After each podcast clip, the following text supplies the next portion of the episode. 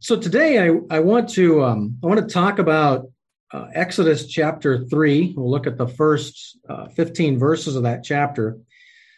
And as a little bit of kind of setting the stage here, a number of years ago, I went through kind of a challenging situation at work where there was an individual that I went to church with who at that time had authority in our church. And so I was needing to be submissive to him in that sense. But in the work environment, this was what made it so challenging.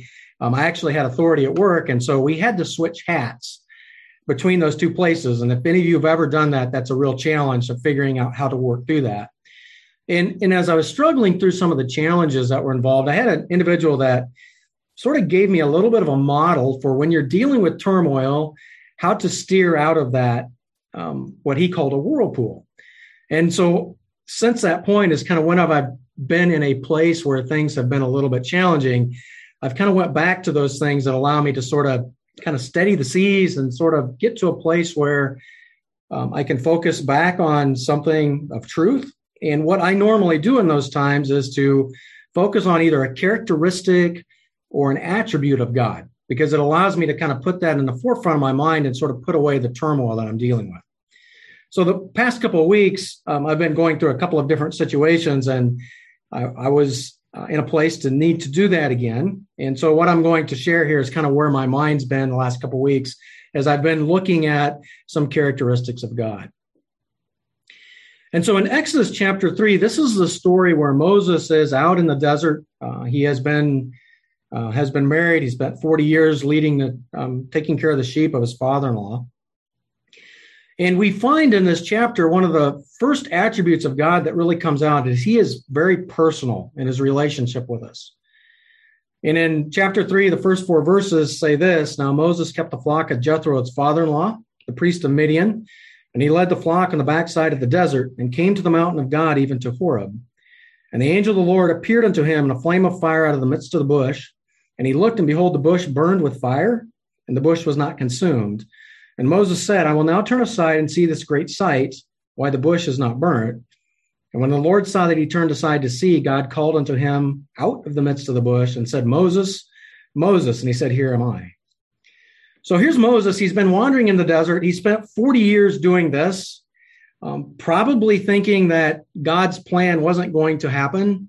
Here I am stuck. I was supposed to lead these people out of Egypt. I'm at a place where nobody really cares anymore. And what he didn't realize is God was at work in his life. He was training him for that next step. He was training him, or he was orchestrating the circumstances to bring Moses to a place that he could use him. And I think God does that to us a lot of times. Is it's not an accident that we're placed in certain circumstances. It's not an accident that things happen. Sometimes it's because of sin. Sometimes it's because of errors we made. But oftentimes it's because God is trying to teach us something. He's trying to lead us in a certain direction. And so he's shaping us into an image that more clearly reflects him. And I think that's one thing we can always remember is he is personal. He's attached to us, and he wants us to reflect him better. And he's really involved in our lives. We find the second attribute then is that God is very particular. And the 5th and 6th verses say, and he said, Draw not nigh thither, put off thy shoes from off thy feet, for the place wherein thou standest is holy ground. Moreover, he said, I am the God of thy father, the God of Abraham, the God of Isaac, and the God of Jacob. And Moses hid his face, for he's afraid to look upon God. God's particular here because he's holy. He's not like us. He's separate. He's different. He's unique. And he can't stand to be in the presence of us when we are self-sufficient, when we're self-willed, when we want our own way. And Moses had been through that. He was going to lead the children of Israel out doing his own thing. And God was trying to teach him here that we're going to lead them out, but we're going to do it the way I want it done. And so he was bringing Moses into subjection. And so a thought here is we just need to remember that God is particular. If we want to go into his presence, whether it's in prayer or whether it's doing some sort of work for him in his service, we have to step out of our comfort zone, out of our self-will, and into his. Because God, we don't really have a lot of value to offer to God. I mean, obviously he wants our soul, but what we have is only going to be done through his enabling. The third thing we find is the Lord is present. In verses 7 and 8, we read, "The Lord said, I have surely seen the affliction of my people, which are in Egypt, and I have heard their cry by the reason of their taskmasters, for I know their sorrows, and I'm come down to deliver them out of the hand of the Egyptian and bring them up out of the land into a land, a good and large, unto a land flowing with milk and honey, and unto the place of the Canaanites, the Hittites, the Amorites, and the Perizzites, and the Hivites, and the Jebusites. Now, therefore, behold, the cry of the children of Israel has come up unto me, and I have also seen the oppression wherewith the Egyptians oppress them." You know, sometimes, maybe it's just to me, but sometimes it seems like maybe God isn't around. He's not there. And yet we see in these verses that it says, you know, I have seen my people, which are in Egypt, and I have heard their cry and the reason for their taskmasters and their oppression. And he knows their sorrows. And so God's making this a point that he knows exactly what's going on. We're not in it alone. We're in it with him. We may not see him. We may not feel him because we're focused on something else, but he's there and he's present. So as long as the Israelites wanted to stay in Egypt, as long as they sort of loved that lifestyle, God wasn't going to work with them, but he was still listening. He was still in a place with them, waiting for the time to bring them out. The fourth item is the Lord is purposed. Verse 10, it says, "Come now, therefore, and I will send thee unto Pharaoh, that thou mayest bring forth my people."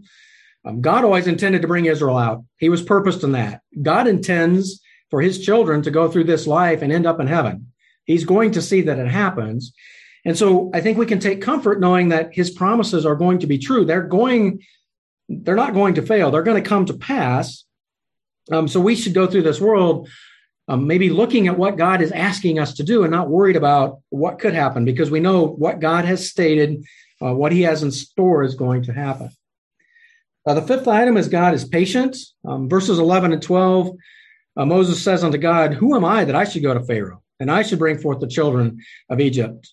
And he said, "Certainly I will be with thee, and this shall be a token unto thee that I have sent thee, that when thou hast brought forth the people out of Egypt, ye shall serve God in this mountain." And Moses said unto the Lord, "Behold, when I come unto the children of Israel and say unto them, the God of your fathers has sent me unto you, and they shall say unto me, what is his name? What shall I say unto them?"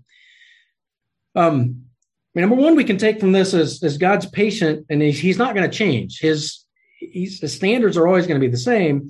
But in this case, where Moses was kind of resisting what God was asking him to do, God didn't just say, "Okay, I'm done with you." God said, "I'm going to be patient. I'm going to work with you. I'm going to bring you out."